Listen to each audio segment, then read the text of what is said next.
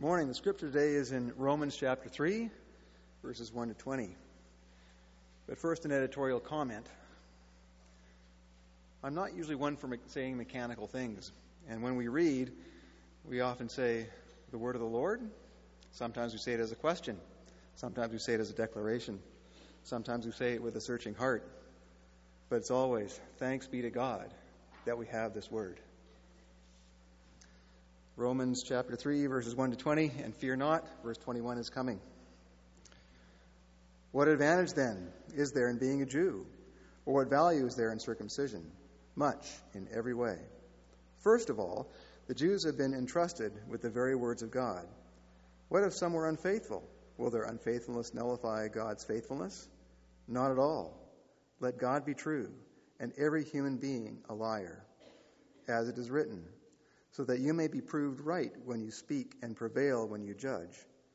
But if our unrighteousness brings God's righteousness more clearly, what shall we say? That God is unjust in bringing his wrath on us? I'm using a human argument. Certainly not. If that were so, how could God judge the world? Someone might argue if my falsehood enhances God's truthfulness and so increases his glory, why am I still condemned as a sinner? Why not say, as some slanderously claim that we say, let us do evil that good may result? Their condemnation is just. What shall we conclude then? Do we have any advantage? Not at all. For we have already made the charge that Jews and Gentiles alike are all under the power of sin. As it is written, There is no one righteous, not even one.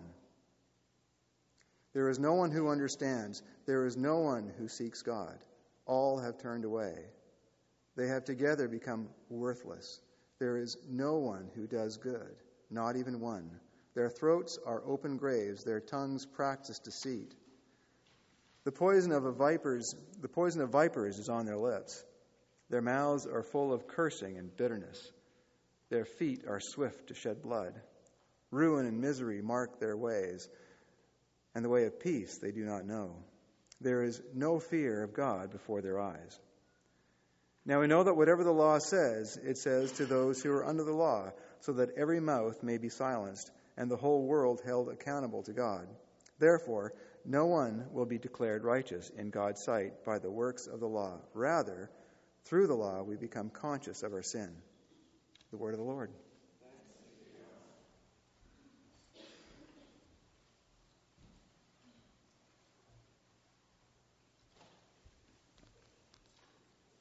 I might have to keep looking back. Uh, we've, we've lost our monitor until we get the, that projector uh, back online. So excuse me if I keep turning around away from you to check my spot. Our study, the matter at hand, is the gospel of God. In Jesus Christ, two worlds come together the world of humanity and time, and the world of divinity and eternity. In this we are offered, whoa, look at that. Oh, that's okay. In this we are offered salvation,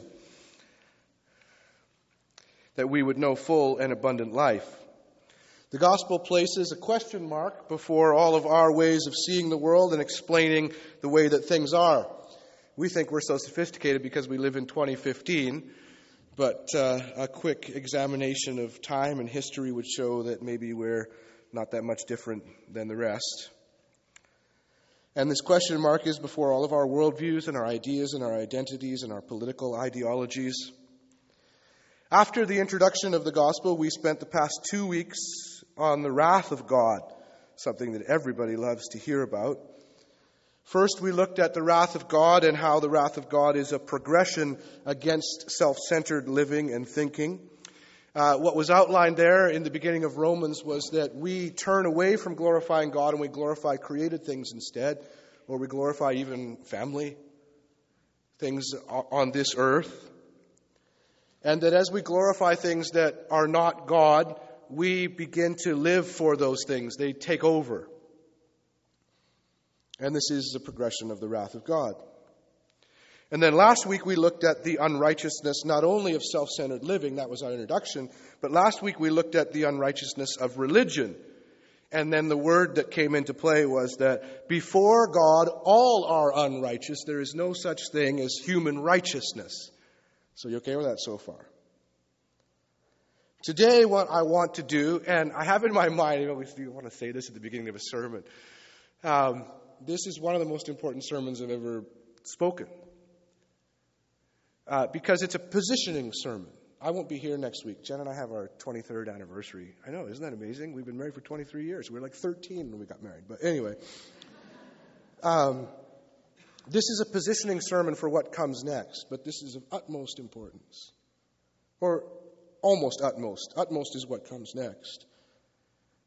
And what I want to do today for myself and for you is to draw huge lines between humanity and divinity between not God, which is you, and God, which is not you or me or anyone else here.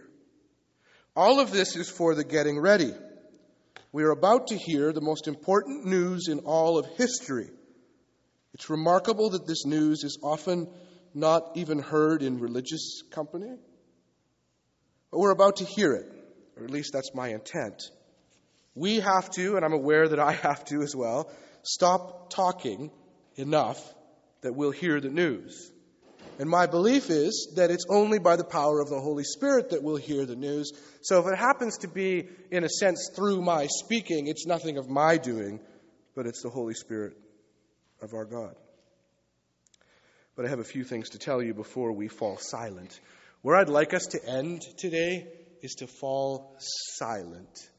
I mean, we're going to share communion after but that the posture of our lives and our spirit and our listening would be, and you have it in the text, that our mouths would be stopped and we would be silenced so that we can hear the good things of God. But first, we'll start where the text starts with Barney. My son Aiden is, what, six foot three now? But it's just like uh, it seems like a few hours ago in my life that he was watching Barney.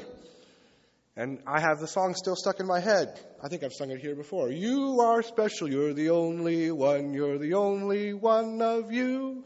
And he dances around, and that's kind of what it looks like. There isn't another in the whole wide world who can do the things you do because you are special, special. And it's all great until then, but the next word brings a bit of a conundrum. You are special, special, and then everyone, everyone is special? Seems less powerful at that point. That's where the text starts. You have a group of people, Jewish people, religious people, saying, Well, is it, is it of any value? Is it special at all to have the law? Because you've just told us, as I've outlined for you, that all are under God's wrath. There's no such thing as human righteousness. This idea of being special is something that we still live for, particularly noteworthy. I got up early this morning to watch some of the tennis. I taped it last night in the middle of the night, and then I got up super early to watch some of it. Uh, Djokovic against Andy Murray. These two guys, I, I mean, it's unbelievable. I almost at times shed a tear when I see such uh, ability and giftedness. We love things to, in people to be particularly noteworthy, even if it's a everyone is special. And Barney's next words are, everyone, it's so inclusive. Even, this is like, what, 15 years ago. But it's so inclusive that everyone is special. The next line is, everyone in his or her own way. it's just a beautiful lyric. Even if the specialness is, well, you know, you, have got this particular talent, uh, and everybody kind of has a talent, right? And we try to, we can identify ourselves like that. Human history all of human history is the story of power and advantage. Human history is the display of power and advantage. One person over another, one nation over another. Human history can be told by the concept of rank. That we see ourselves or our culture or our society as somehow better or more or less than another. Cultures, empires, political systems, business, people economic systems, leaders, classes, your work environment. Are you the boss or do you report to the boss? You make your you make sense of the world often by rank. But listen to this. I, I, as I say this, I don't think you're really going to hear it. Because the truth I'm about to say is so astounding that if we heard it, I think we might just all kind of explode. We make sense of the world by rank. But hear this terrifying truth God is above all of this. We just sang, You are stronger. I love it's a great song. It's how we understand at times God's character, identity, strength. He is the strongest. He is the most holy, the holiest one. He is the highest.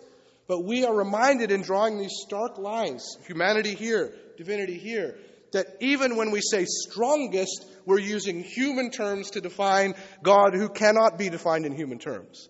This is where the concept of the fear of God comes in. Because you might fear somebody who's stronger than you, particularly if you think they might be against you. And we're getting to that here. And when we talk about the wrath of God, it might seem like God's against us. I'm giving the, the ending away at the beginning. He's not. But as you think that someone might be so much stronger than you, you can fear them.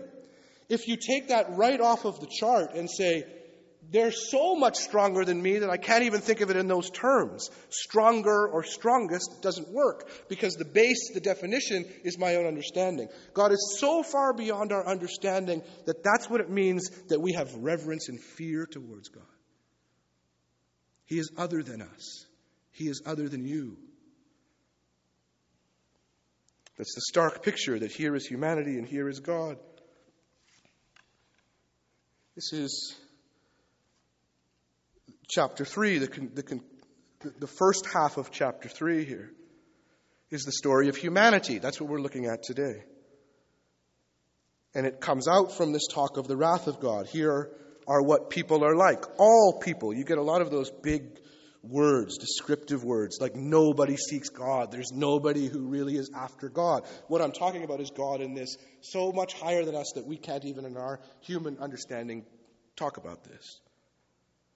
The outline of the text is what I have behind me. First, Paul is going to spend a number of verses talking about uh, or answering the question are, aren't we special? Don't we have some kind of advantage over other people because we have the law? This is humanity and all attempts at religion. And we can think that in this place. We have, I mean, you can think that right now. You have, you're a little bit closer to God because you go to this church than somebody who never goes to church. That's, that's uh, what I'm saying is that's betraying the thinking that we can so easily fall into. We're privileged, we're special, we're above average. Actually, Paul's going to say, yes, you are privileged and special, but it's for a different reason than the one you think. I mean, there's, there's jokes about this, right? Some of you read Garrison Keillor, Lake Wobegon days, and he says every child in Lake Wobegon is above average. I think our schools can sometimes fall to this. Everybody gets marked above average. How could that possibly be? Is there any advantage in being a Jew, this text says? So that's the first part. The second part, and it's in a way the answer to the question are we privileged or do we have an advantage?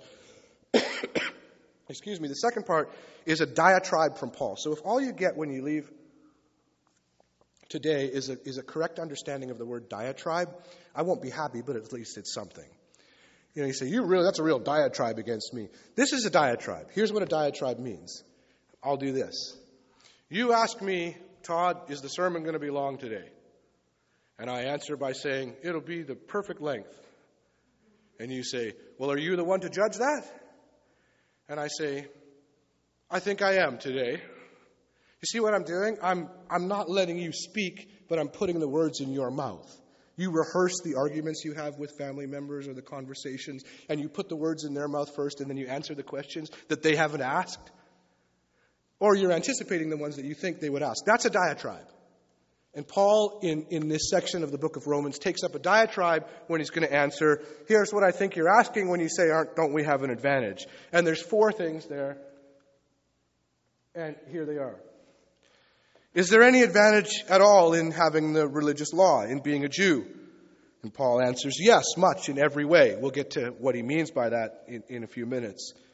Secondly, you ask me, Paul says, if all are unrighteous, and these are questions you guys ask too.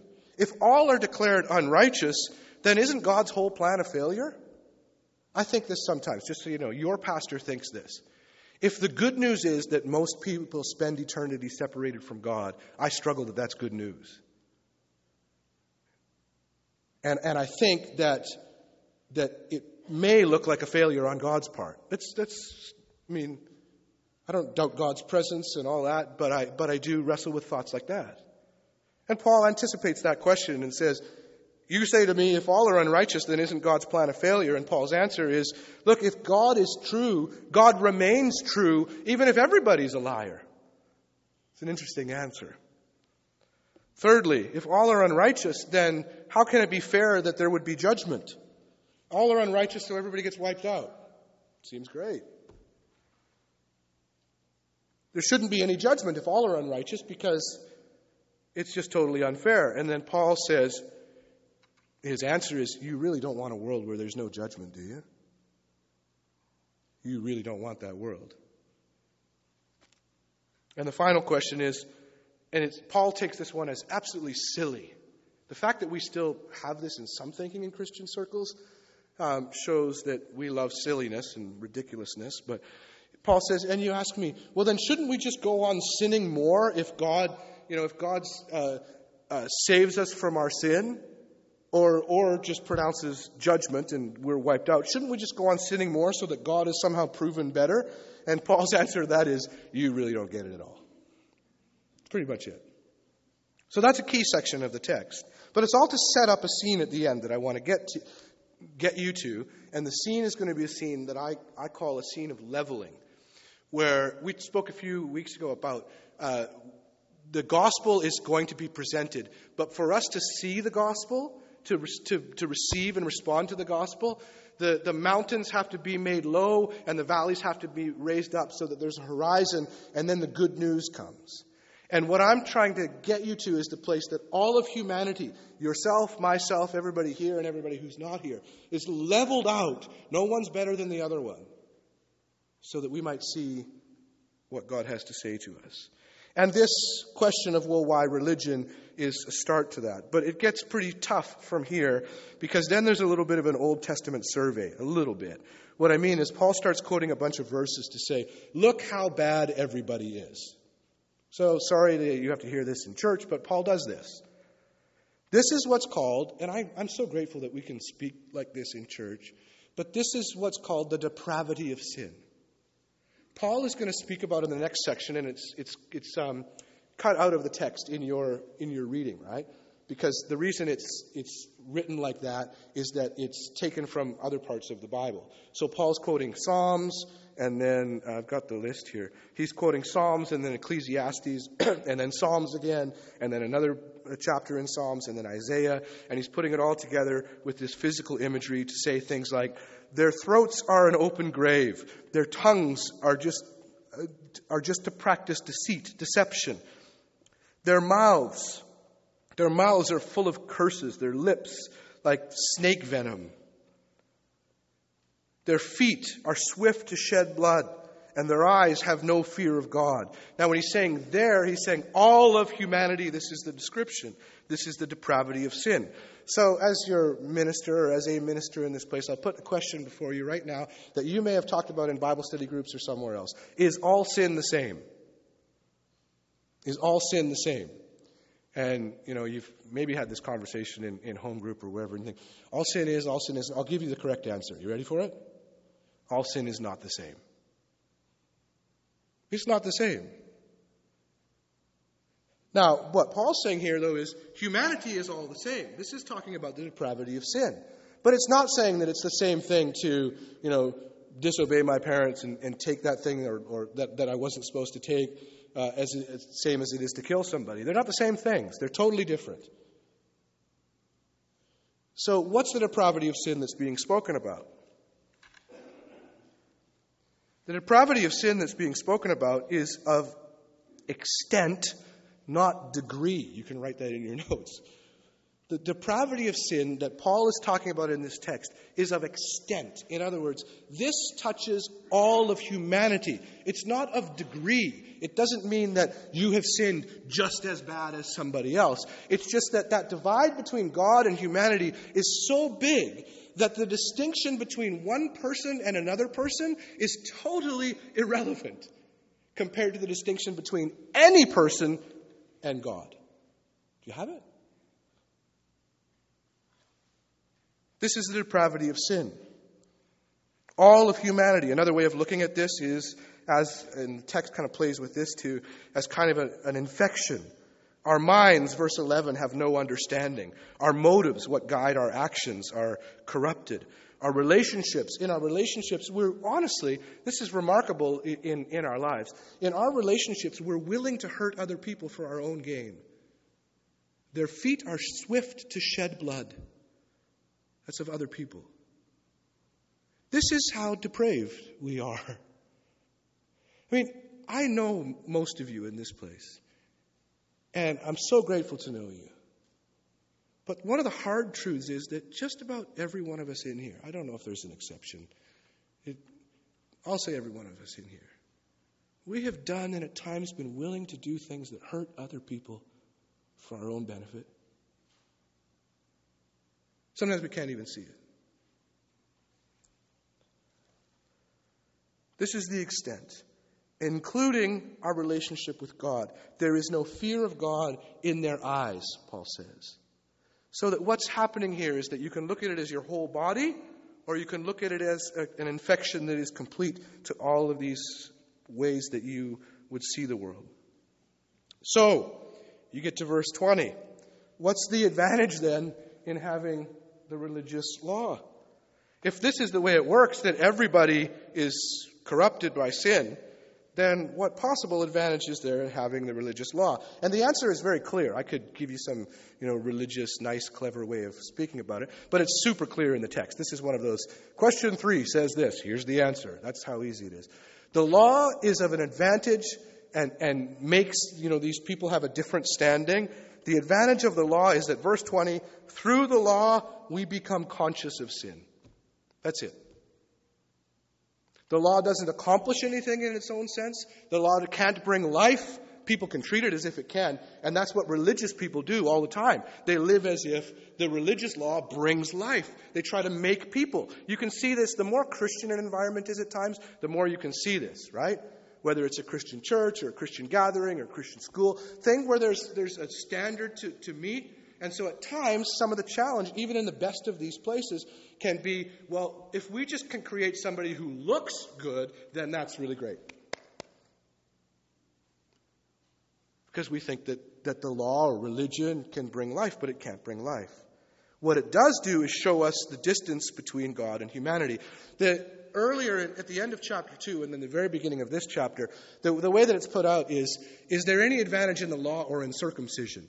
I didn't mention circumcision at all last week, even though it's a big part of the text. And basically, what it is is circumcision is a symbol of their religious standing. That's all that it is. But they had taken circumcision, and, and, and what they had done is they had said, if, if, if you have this sign, then the sign itself accomplishes something. And Paul's saying, no, no, no, that's, that's not the way it works. So the law and, and the symbols of the law show us the distance between God and humanity. And by the way, you want this distance, you want God to be a lot better than every person that ever lived in the history of the world, including and especially you and me. Paul is a good and faithful guide in this text. This is not a depressing text. This is a life giving text. It might be hard truth, but Paul is going through this truth because he wants you to see the truth so that you can see the life and love of God, the creator of the whole universe, for you.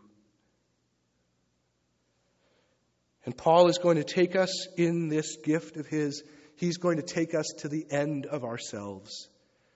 He's going to say, You think you're so good, you think you're so special, either because you're religious or because you're sophisticated and whatever else it is, attractive or successful.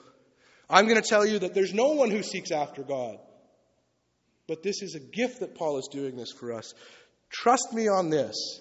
Some of you know this more than I do, but I'm learning it already. Trust me on this. The last thing you want. Now, I think it's harder to hear this when you're younger, but some, some young people have a real maturity in this regard too. The last thing that you want is for the biggest reality in your life to be yourself. If nobody's told you that before, now every one of you battles with this every day, though. How am I feeling right now? I think I'm feeling kind of down. Oh no, oh no, oh no. How's that going to work out? What's going on? Me, me, me.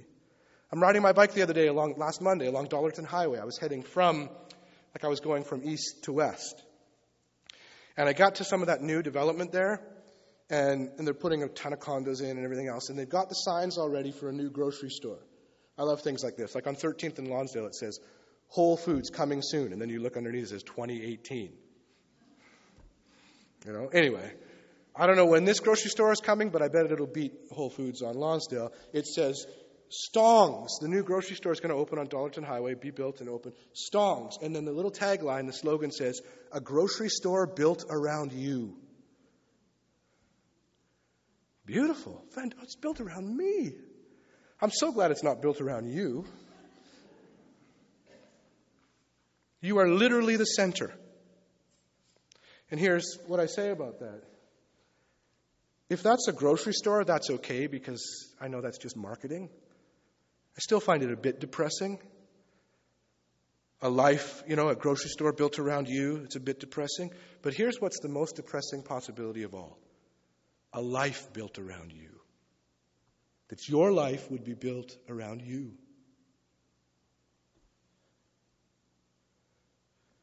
I am left to myself. And if I am left to myself, eventually, this is a reality that people don't want to face, but eventually death swallows everything up. The advantage of the law is that the law helps us to see that this is a horror and not a freedom. This is not an occasion for celebration. My life, my accomplishments, my good.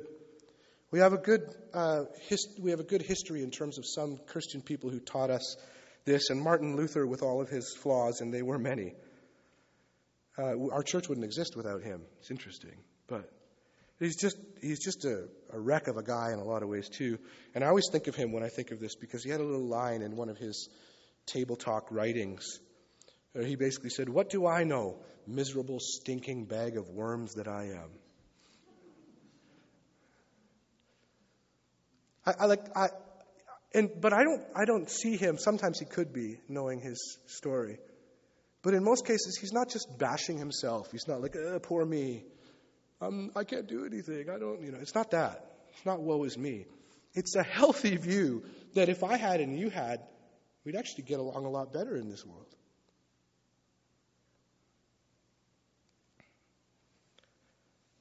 The desert fathers who came a long time before Martin Luther. Well, I just want you to remember this quote What is pleasing to God comes into being when all human righteousness is irretrievably gone. The Desert Fathers, who would be people that you would look up to spiritually, um, they kind of kept the Christian faith alive at a time of great corruption and, and, difficulty, hundreds and hundreds and hundreds of years ago. And people would go out to seek their advice. They would live in cells and in the desert and in caves. And they were weird in some ways. They battled the demons and all of this kind of stuff. They would bash their own body. You know, they would, they would be conscious of the sin of talking too much, and so they would put rocks in their mouths to remind themselves not to talk too much. They were weird. But they were also really, really spiritual and really, really after the mind of Christ. And there's a few stories and many sayings of the desert fathers, and one of them is this. Somebody comes to one of the desert fathers. This is an old man, but it means a desert father, and says, I've heard that some people see angels. What should I desire in my life? And the old man says, Oh, don't, don't, don't desire to see angels. If you're going to ask God one thing, don't ask God to see angels. Ask God that you would be able to see your own sin. Then you'll be blessed. It's interesting, isn't it? Because we think if we go after supernatural expressions, you know, the fire came down or whatever it was, that that is the thing that will ultimately like ignite our faith. No. An awareness of your own sinfulness helps you to be open to the things of God. Or my favorite one, I just I, I have this in my mind all the time. I rarely say it, but I'm thinking it a lot, just so you know. And I'm not trying to cast myself as a wise spiritual father, but anyway. A group of people went and found Abba Sisua, Sisuos, or whatever his name was, and, and, and they were going to get advice on a number of issues, I think political and civil and whatever else. And they go and they find this Abba in, in his cave, in his cell, and, and they say, uh, You know, we're, we're here to ask you a few questions. Can you give us some advice? And his answer is this Forgive me, I am an ignoramus. Now, is he saying he doesn't have any wisdom or knowledge or intellect? No. He's telling them the first thing that you need to know is that before God, you and I are the same. Why are you asking me anything? And then he'll give them some advice. Precisely when we recognize that we are sinners, do we perceive, and this is old language, we could say brothers and sisters, but precisely when we recognize that we are sinners, do we perceive that we are brothers? There's no other way. I can't be your brother in Christ if we both don't know that in ourselves we're sinners. Because if you think you're higher than me, I can't, we can't be in company. If I think I'm higher than you, there's nobody in this room. And there's a number of people in this room who do this to themselves. They push themselves lower, thinking that other people in the room are better than them. It's just the other way at the same problem. I want to show you the saddest ad, and it's a sad version of it because the only place I could find it on YouTube was somebody obviously held up their iPhone to the TV. It's like 12 seconds long, and you'll see it. I was going to mention the game, but I won't. Um, you'll see this ad on TV probably today. It's the saddest ad on TV. I don't really know the nature of hell, but when I watch this ad, it reminds me of what hell must be like. Ready?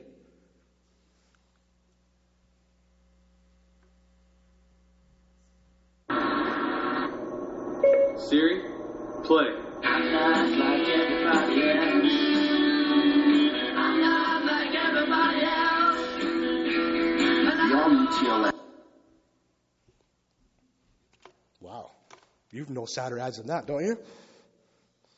It's an old Kinks song, which I always think like they. Some of these bands just must love that their ads are being used for selling cars, but he says, Siri, play. And then the song starts, and it's coastal highway, and the song says, I'm not like everybody else. I'm not like everybody else. And I don't want to, it's a bit different in there, but one of the lyrics in the song is, and I don't want to live my life like everybody else. And why is he not different? Why is he different than everybody else? Because he has enough money to buy a nice car that he can talk to. And that, my friends, is hell. Because I know where the road goes. Because I've been in a hospital with people like him, dying.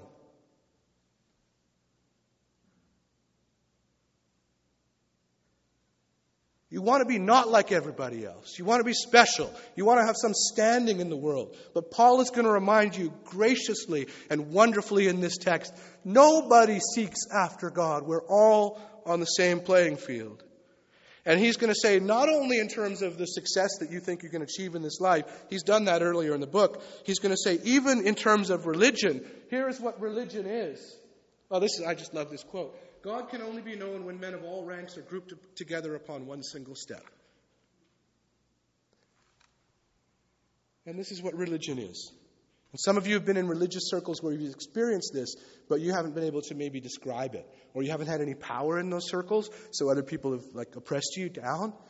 Religion and the law is like an empty canal that speaks only of the water that's not running through it. You can build churches on it. You can build systems on it. You can build churches for generations that are only empty canals. Big, powerful places. And here's the end of the text. I'm bringing to you to this point to see this leveling that every mouth may be stopped.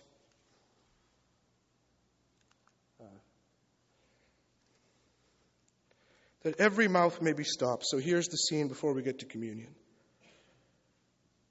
It's you could play it in some ways as if it's a defendant in court trying to get the last words in before a judge renders judgment. But, oh, no, there's one more thing. There's one more thing. There's one more thing. And the judge says, I've heard enough.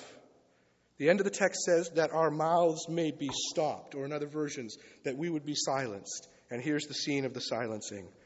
That horizon that I described, there it is. And here's, I want to try, I'm praying that the Holy Spirit will help you to picture this and feel this. You might picture people that have gone from this life, from your company, beside you, standing, looking out at this horizon. I picture, and I, you know, it's all fanciful and imaginative, but I picture all of humanity gathered on this level ground. And everybody's just waiting for something judgment to be rendered, history to come to a conclusion, something. And this is the reality. What most people think is that something is death. Death is the last thing that swallows everything up. That's still what most people in our world think, and it's still what many Christians, unfortunately, can think. We stand waiting for a terror. And if you picture the scene, here's how I picture it I begin to be able to hear my own breathing and then the breathing of the people beside me.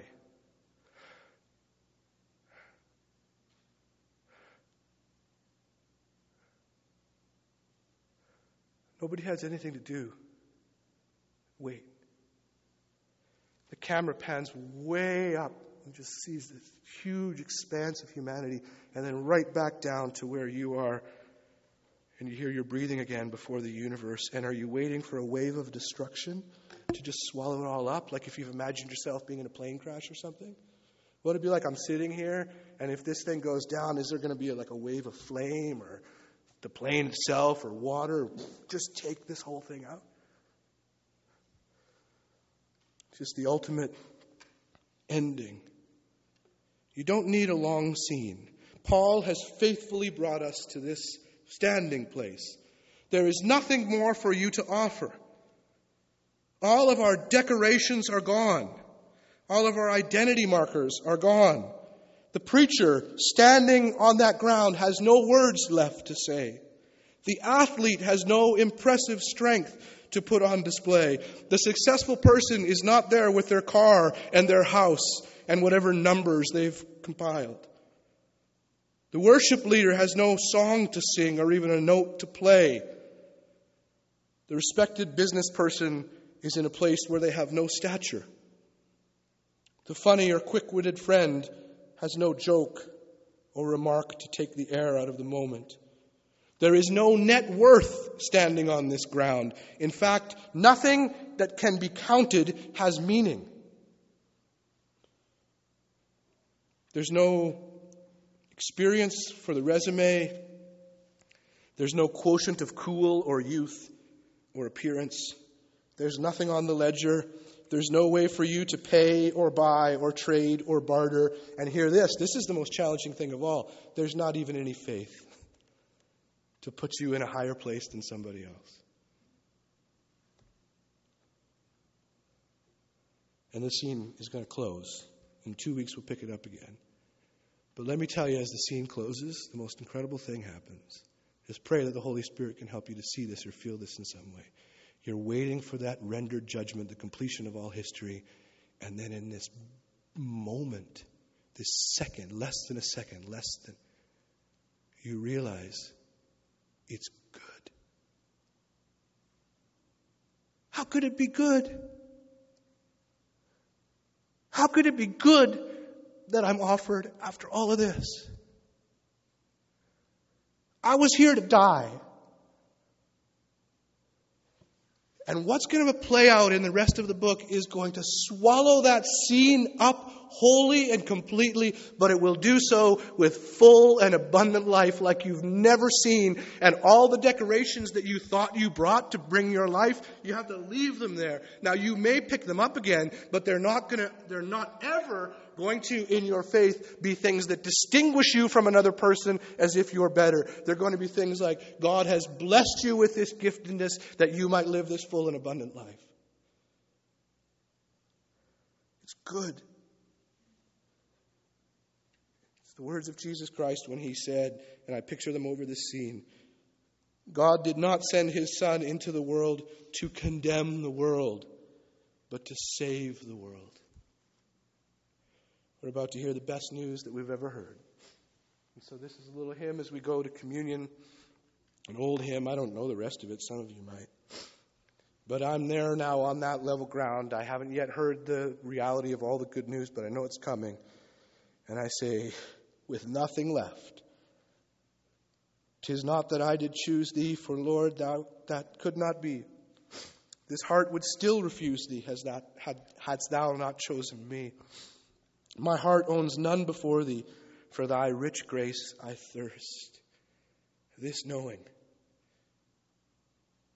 if I love thee, thou must have loved me first. We have the good news. We don't need to sell religion to this world. We have the good news. Stopped mouths, even mine. And now God's going to overwhelm us with His goodness. We will hear, we will see, and by God's grace we will receive. Let me pray, and let me pray for communion. And Richard, you can hear you can hear my ah, right. So Richard's going to come and break the bread for us. Our Father and our God, we thank you for this reminder in this text that we can face the truth of human history and the reality of human sin, but that doing so is not a bad news story. Help us to be poised in that place to see, even those of us who've been Christians for a, for a number of years, to see the good news in a way that we've never seen it before. To realize that we're not defined by any of our accomplishments, which must be so little in your eyes except that you love us. We're not defined by any of our accomplishments or by any of our failures, though the world will define us as such, to be sure. We are defined instead by the love that you have for this whole world. Thank you for making us conscious of our own sinfulness, that we would have eyes to see the life that is in Jesus Christ our Lord. And we pray for this communion as we take it, without much introduction now, but with the reminder that it is in Jesus Christ that we know full and abundant life, because it is in Jesus Christ that humanity and divinity are brought together, and there is not the distance on that plane. We are brought together in Jesus Christ our Lord. We are forgiven of our sins. The bread is broken as a reminder, Lord Jesus, that this is your body given for us. And the cup is taken as a reminder this is your blood poured out for the forgiveness of our sins. We can see ourselves and this whole world differently because of who you are and what you've done for us. So may we receive well. In Jesus' name, amen.